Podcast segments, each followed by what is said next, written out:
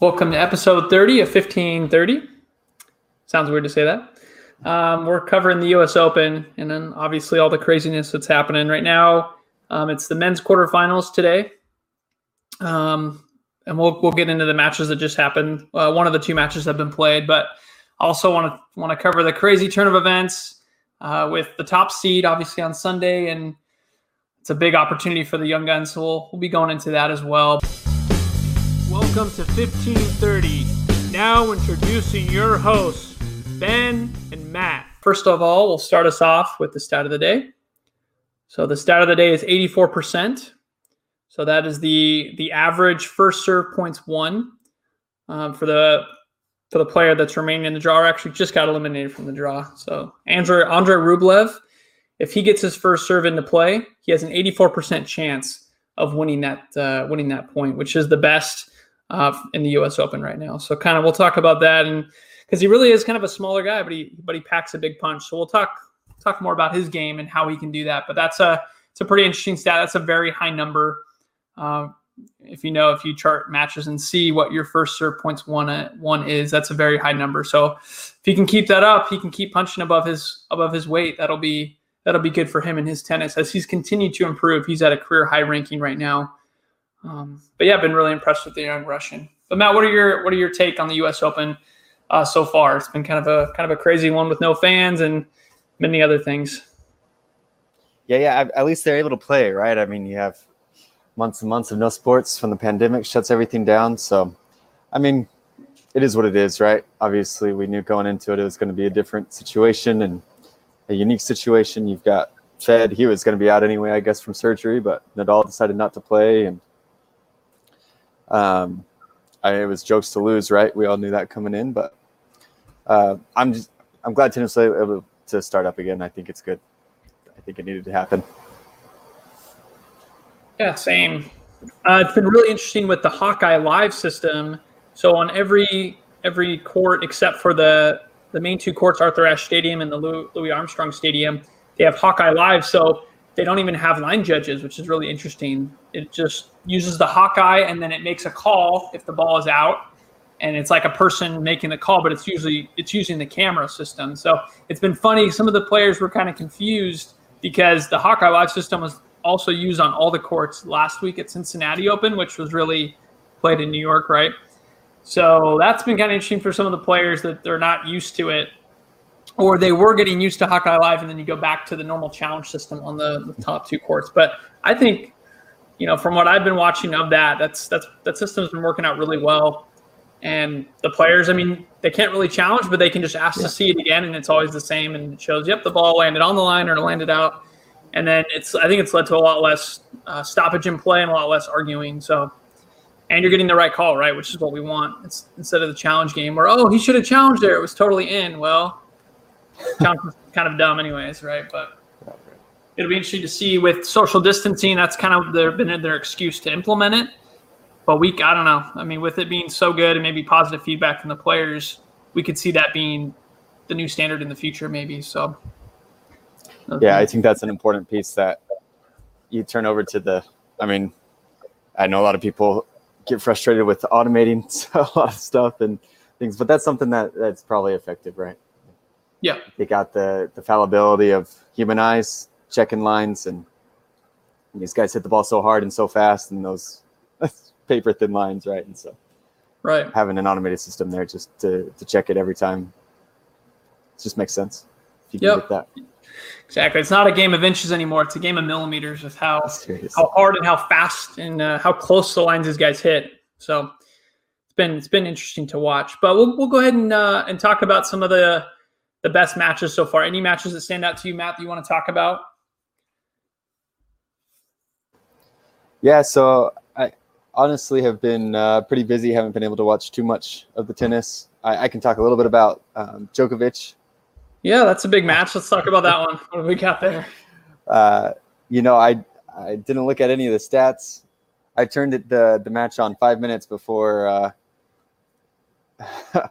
I, I, turned it on five minutes before the match ended, right? So I watched Carreño Busta, his opponent, go down love 40 on his serve and claw back and hold. and then I think he broke Joke in that game. Mm-hmm. So Joke in in the uh, on on Carreño Busta's serve got mad at one point and hit a ball into kind of the sideline to the stands. He was obviously mad. I mean, was he, you know, did he hit the ball at the end of his own serve out of frustration? Who knows? But I'm sure everybody's seen it by now. Joke as they was changing sides, turned around to hit the ball to the just to the corners, I guess, to give the balls back, and uh, unfortunately ended up nailing the line judge in the throat. Yeah, So unfortunate. you understand the rule; it's there, right? You he hit a player, ended up defaulting, and yeah, I mean you can't really argue with with the the decision being made off of the rules that are in place. But you have to wonder if that ball was really hit that hard. It, you have to wonder. It, there's no way it was intentional, no. and that, that's a man alive. Is that a big uh, a big impact on on the tournament and the outcome? Absolutely. On the, the top seed, right? I don't think I've, I've heard of that. I've heard of players being defaulted for this. Um, one that wasn't a Grand Slam match was one where Shapovalov got really mad as an indoor match and hit a ball. He thought he was going to hit it up into the stands or at the ceiling, and it came down, hit the chair umpire actually right in the face. Hmm. And so, like, in the eye. And so he's just sitting here, you know, clutching his eye. And so, obviously, he was booted from that. But again, right, different scenarios. A Davis Cup that wasn't the top seed. And like you said, Djokovic didn't hit it that hard, but you know, it was just unlucky placement, unlucky, you know, where where the lines where the line judge was was there, you know. Not not her fault, obviously, but just kind of a, an unfortunate circumstance. But it opens up a lot of opportunity, right? We're gonna have the first first time slam winner since 2014, right? It's six years when Mar- Marin Cilic came and beat uh, Nishikori uh, because Federer and Djokovic respectively fell out in the semis. So that's a huge opportunity for the young guns. So that's kind of what kind of joking about, right? The next gen they're coming, but kind of by default, right? It's kind of my little joke there. So yeah, it'll be it'll be interesting to see. Um, who do you have as the favorites uh, that are remaining? Who do you think is going to take the title?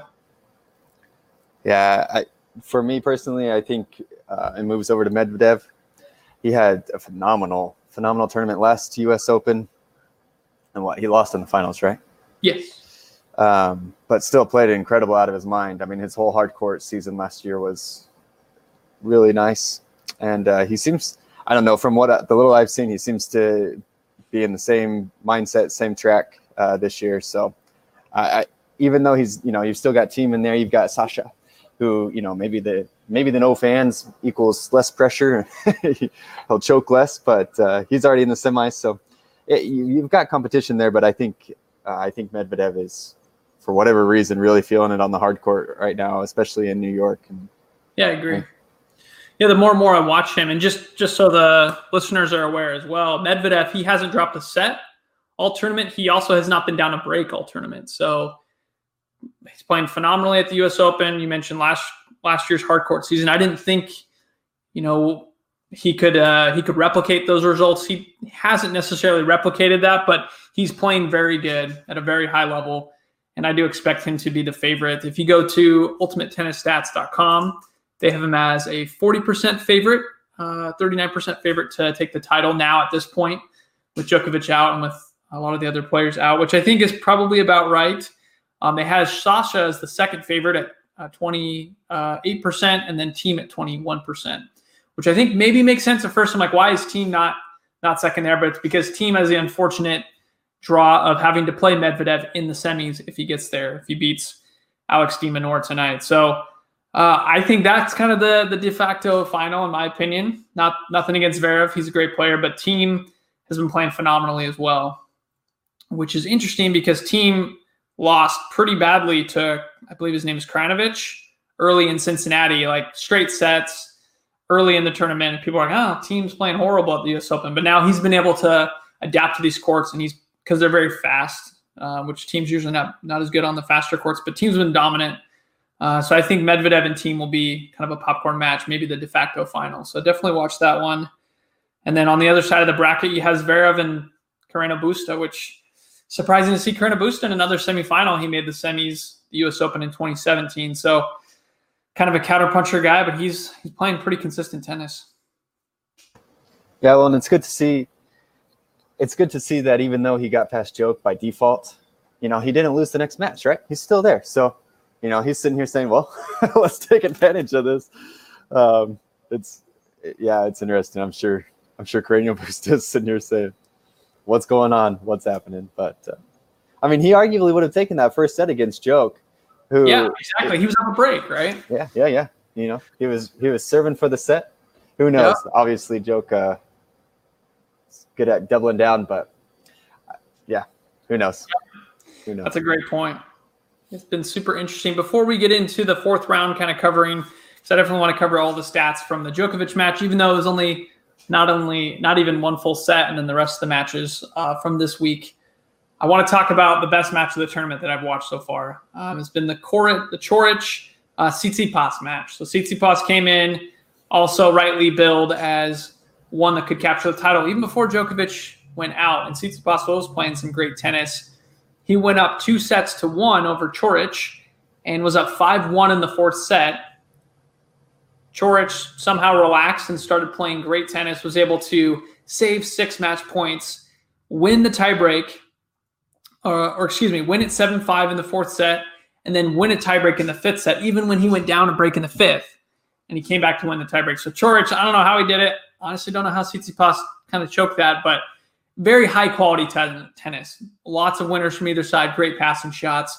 So I'll talk about those numbers here. Um, both of their, we're, we're, kind of doing the similar thing as we've been doing the last couple of slams, is doing the serve mark um, or the serve factor and looking at that differential and just to see what it what it tells us.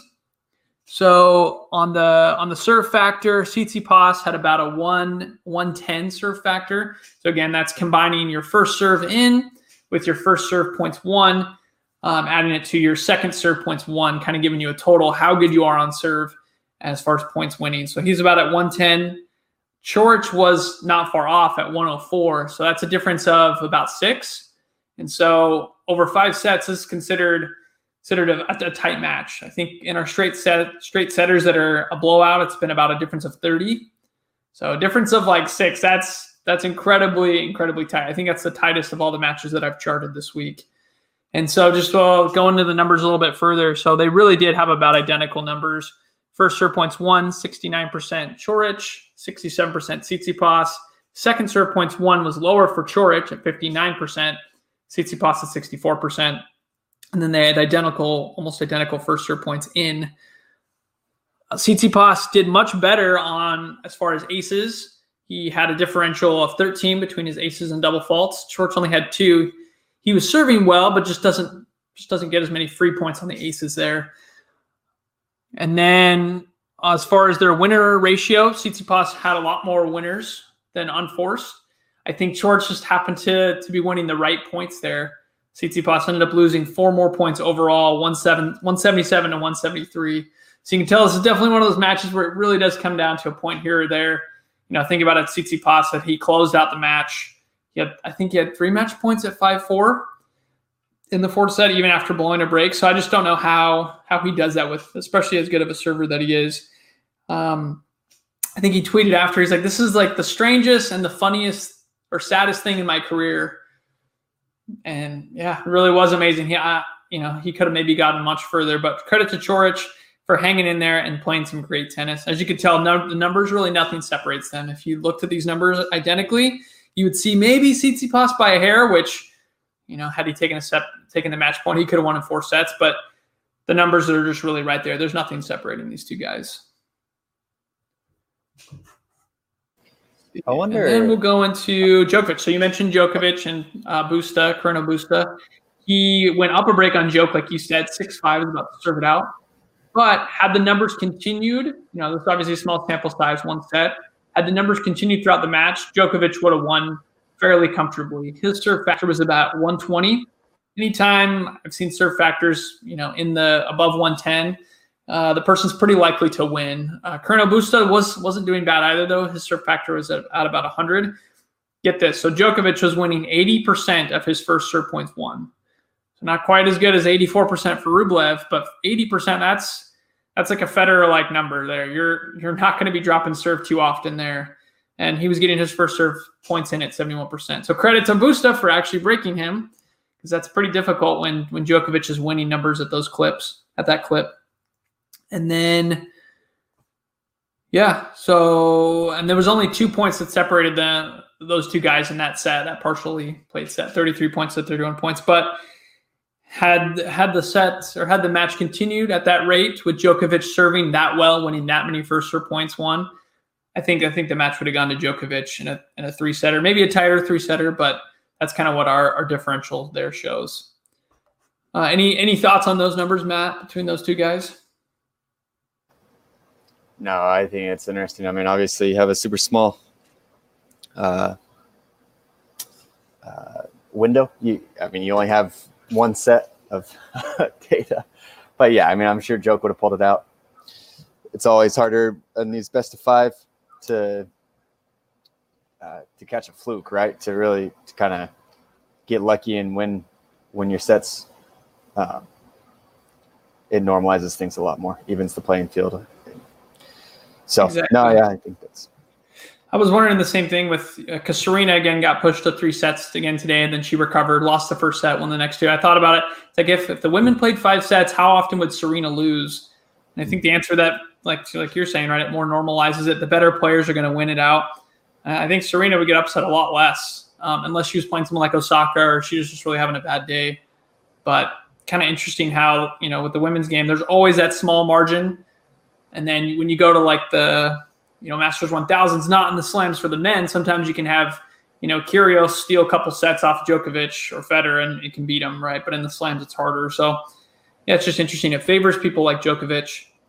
But interesting that Djokovic had not even created a break point up to that point, which I guess is credit to Carreno Busta. Again, I didn't watch too much of the Djokovic match, but that's yeah. that's amazing. He didn't even create one break point up to that, and he's one of the best returners in the game. So, find that a little fascinating. Well, and I wonder how much because I don't know if you watched any of the Southern and Western. Is that what it is? The tournament yep. beforehand that was played yep. there. And joke was, I mean, yes, I understand his joke. He won the tournament, but there were uh, uh multiple matches. I know in one match he hurt his shoulder. In in that match as well as another one, he was, he was sick. He was nauseous out there. Um, so I have to wonder if uh, he was fighting through something on a personal level at the same time. And obviously, I mean, he made it what to the fourth round or something. I mean, he was still playing well. He was still there. Mm-hmm. Joke's always going to compete and he's always going to play well. He's always going to fight. Um, but I wonder if that would have caught up to him at any point in this U.S. Open, the way that it started to in the Southern Western. It was against Raonic um, that he was he was not looking good out there. So Right. Yeah. And Raonic, he won. Uh, he won the first set six one. Right. Like yep. you're saying over Djokovic. That's pretty shocking. Which speaking of another guy, Raonic was taking out tons of people in the Western and Southern Open. He was playing so well on these faster courts, serving really good big, and everyone was saying, "Oh, Raonic could be a finalist here at the U.S. Open. He could go really far." And then he loses like second or third round to uh, to Pospisil, his Canadian, you know, compatriot. So super weird. You know, like I said, Thiem did really bad at the Western and Southern. Is is doing great here in New York. Raonic did the opposite, so it's kind of weird. They're the exact same courts. I don't know if it's just an unfavorable draw or what, but just interesting uh, to see. You got to wonder if that lost joke got him a little bit. I mean, you take the first set six one. has he ever beaten Joke? I think they showed a stat that he's like. It doesn't, it doesn't feel like he has for all the stuff. Yeah, I think he's like 0 and 11 now, and a win there would have made him the number one Canadian player again. But so, I mean, in his head, there could have been, you know, maybe a lot riding on that. Maybe that was still smarting when he was starting the U.S. Open. Who knows? But yeah, it's a good point. Definitely an unfortunate loss there. He had a had a real chance at doing something and still lost it. Huge shame. Okay, uh, let's see what else we got. Oh yeah, and one thing to note, uh, I don't think I pointed it out really. So since Tsitsipas did have a better serve factor, this was one where our serve factor failed to predict uh, Coric winning, right? So Coric had a worse serve factor by about six, still ended up winning. This same thing happened to us in the Australian Open when Thiem beat Nadal um, in four sets. The sets were so incredibly tight, and it was again a difference about five on their serve factor. Nadal had a better serve factor by five, but Thiem still won it out. A lot of tiebreakers. Again, Coric winning in tiebreakers. So this is again showing when the when the match really is decided by a couple points, it really doesn't matter what your stats are. You know, if you're if you're that much better, you just have to win those important points. Again, we saw it with Federer and Djokovic at the Wimbledon uh, 2019 final, Wimbledon final. Federer was better by in every statistical category by significant amounts, except for tiebreaks one, right? And that's what determined it. So again, I, I, really like our serve factor formula and what it can do to predict matches, especially if someone continues on their trajectory of uh, winning serve points the way that they do.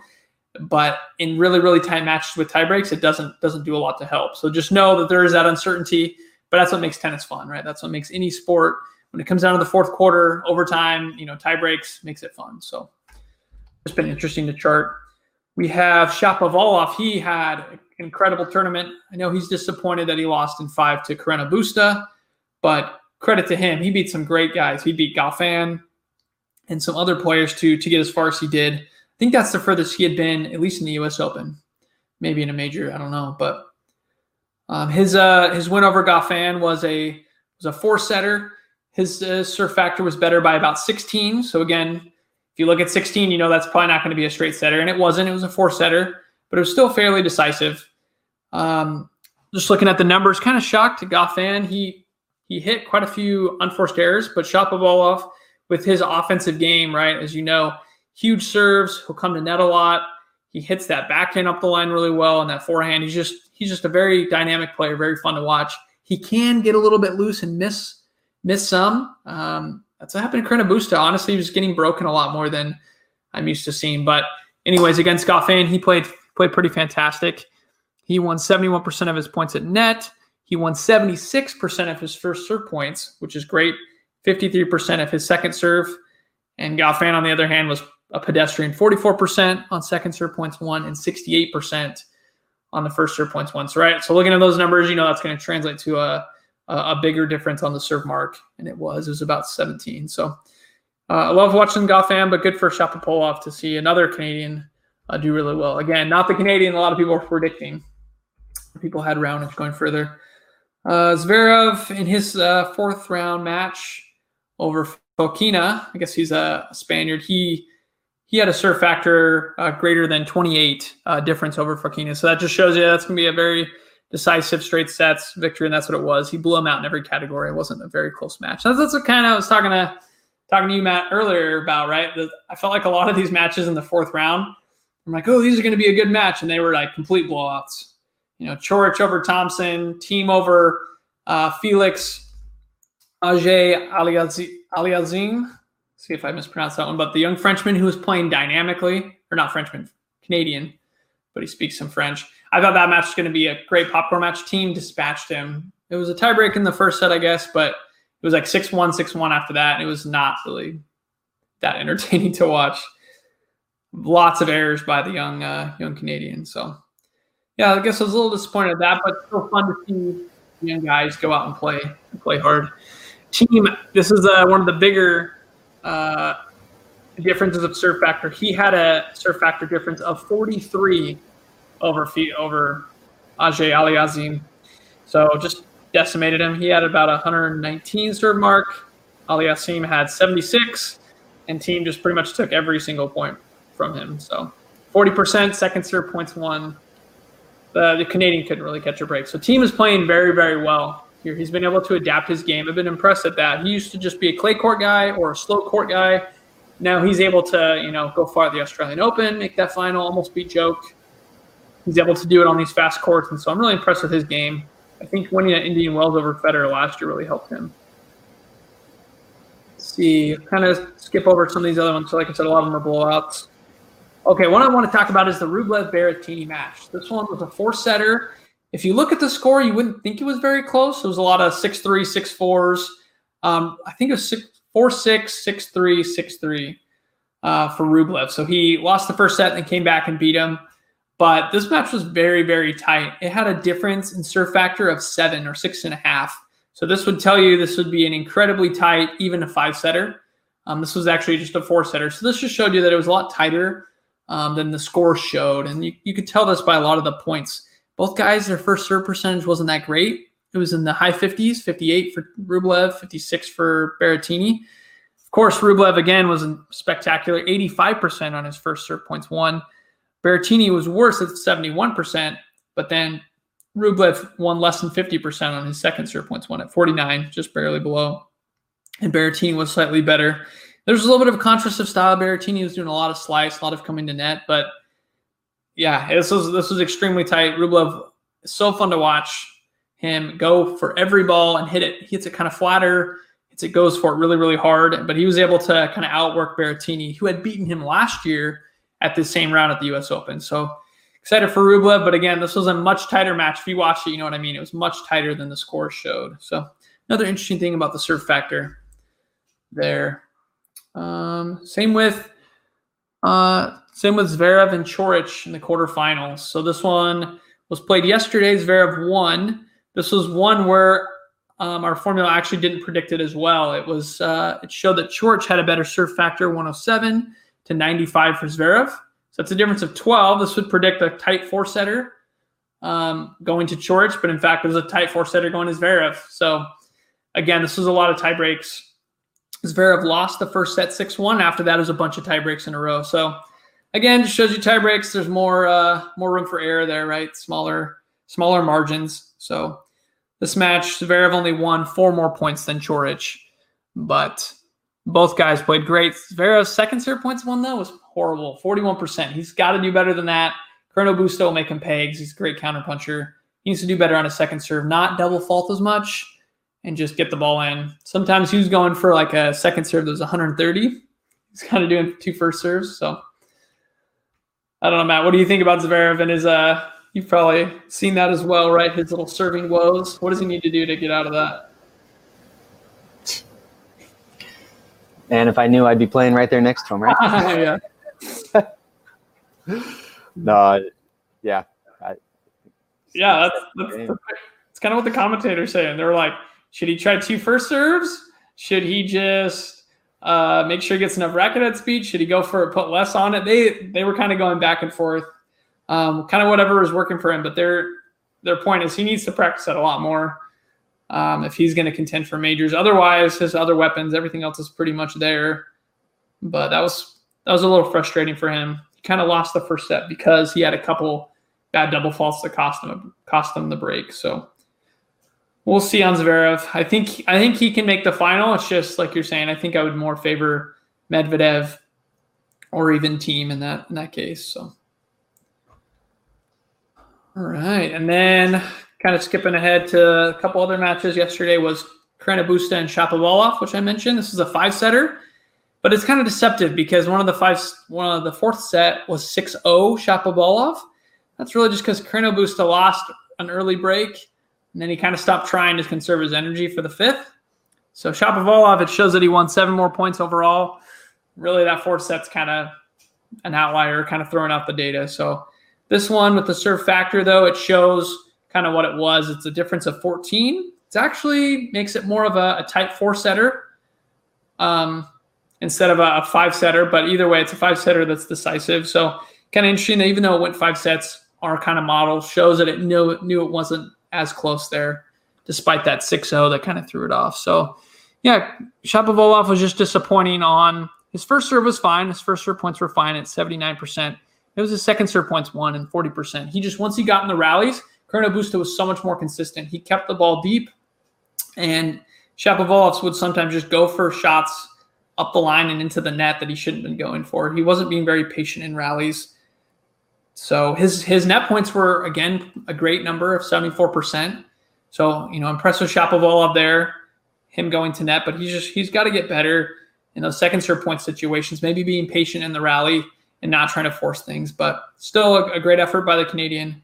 And he's still young, he's got a lot of years left for him. So now we'll talk about the match today. We'll talk about the two Russians. So Medvedev and Rublev, they've, they've known each other a long time, right? They're kind of some childhood friends. They played a lot practiced a lot together, including at this year's U.S. Open. Rublev played great. He was up 5 1 in the tiebreak in the first set and basically ended up blowing it. Medvedev had a, an amazing backhand that he was able to stretch and turn it, turn defense into offense and win the point. And I think that kind of kind of turned that tiebreak around for him, and he was able to win it uh, seven five. So I think that frustrated Rublev. He ended up winning in in three tight sets. Um, another tiebreaker in the third set, and our serve factor showed with the difference of only 16 that again this this maybe shouldn't have been a three setter or maybe was lucky to be a three setter. This one could have been more of a of a decisive four setter here or tighter four setter. So Medvedev was lucky to get through it in straight sets, especially with how well Rublev was playing. And Medvedev was starting to cramp up at the end too. So I think he was really glad to be done with the match, honestly, at that point. But Rublev kept with his uh, 80% first serve points won. Medvedev did him better though, 89%. I don't think we see numbers like that too often. And then 65% points won on the second serve points to 61% for Rublev. And then both guys were 59% and then 51% for Rublev for getting their first serve in. So pretty close numbers, but Medvedev was definitely better and it showed. Um, and those tie breaks, those small differences are kind of magnified and you end up winning the, the tie break. So uh, definitely impressed with Medvedev. I do agree with you. He's the guy to that can win it, but I think there's some pressure right on all the guys because Djokovic is out. They know this is a huge opportunity for them. So what do you think, Matt? What do you think about those numbers? What we got upcoming? I yeah, I mean that's I, I think that Medvedev's first serve numbers, his first serve percentage in, not necessarily the one uh, for serve points won, those are really low. I mean, he's in the 50s for these, at least the last two matches, 50%. Yeah. Uh, that's uh, that's pretty inconsistent. I mean, I probably need probably want to get those up to be a little more confident in your in your chances of winning anything. But I mean, they've served him well so far. He's moving forward, but um, yeah. I I think um, going back to you talk about your serve mark, your serve factor, and some of these closer ones. It would be interesting to look at the serve factor in uh, just the tie breaks alone, right? And I'm sure that we'd find that. Uh, I mean, so Medvedev when he was playing Rublev, is that right? Uh, yep. He won that. Yeah, he won. Well, yeah. So they had two tie breaks. I guess I was thinking of Zverev when he played George. He won the third set tiebreak seven one, right? So mm-hmm. I'm sure that that serve factor was heavily in favor of of Zverev because right. I mean he he won all but one point. Obviously, it's you know eight points, thirteen points, and in, in the other tiebreak. So you've got a super small sample set.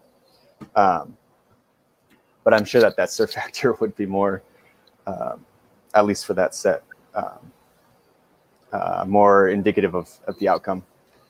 But uh, certainly interesting. I mean, those numbers to look at that and uh, makes sense. But we'll see yeah. what happens.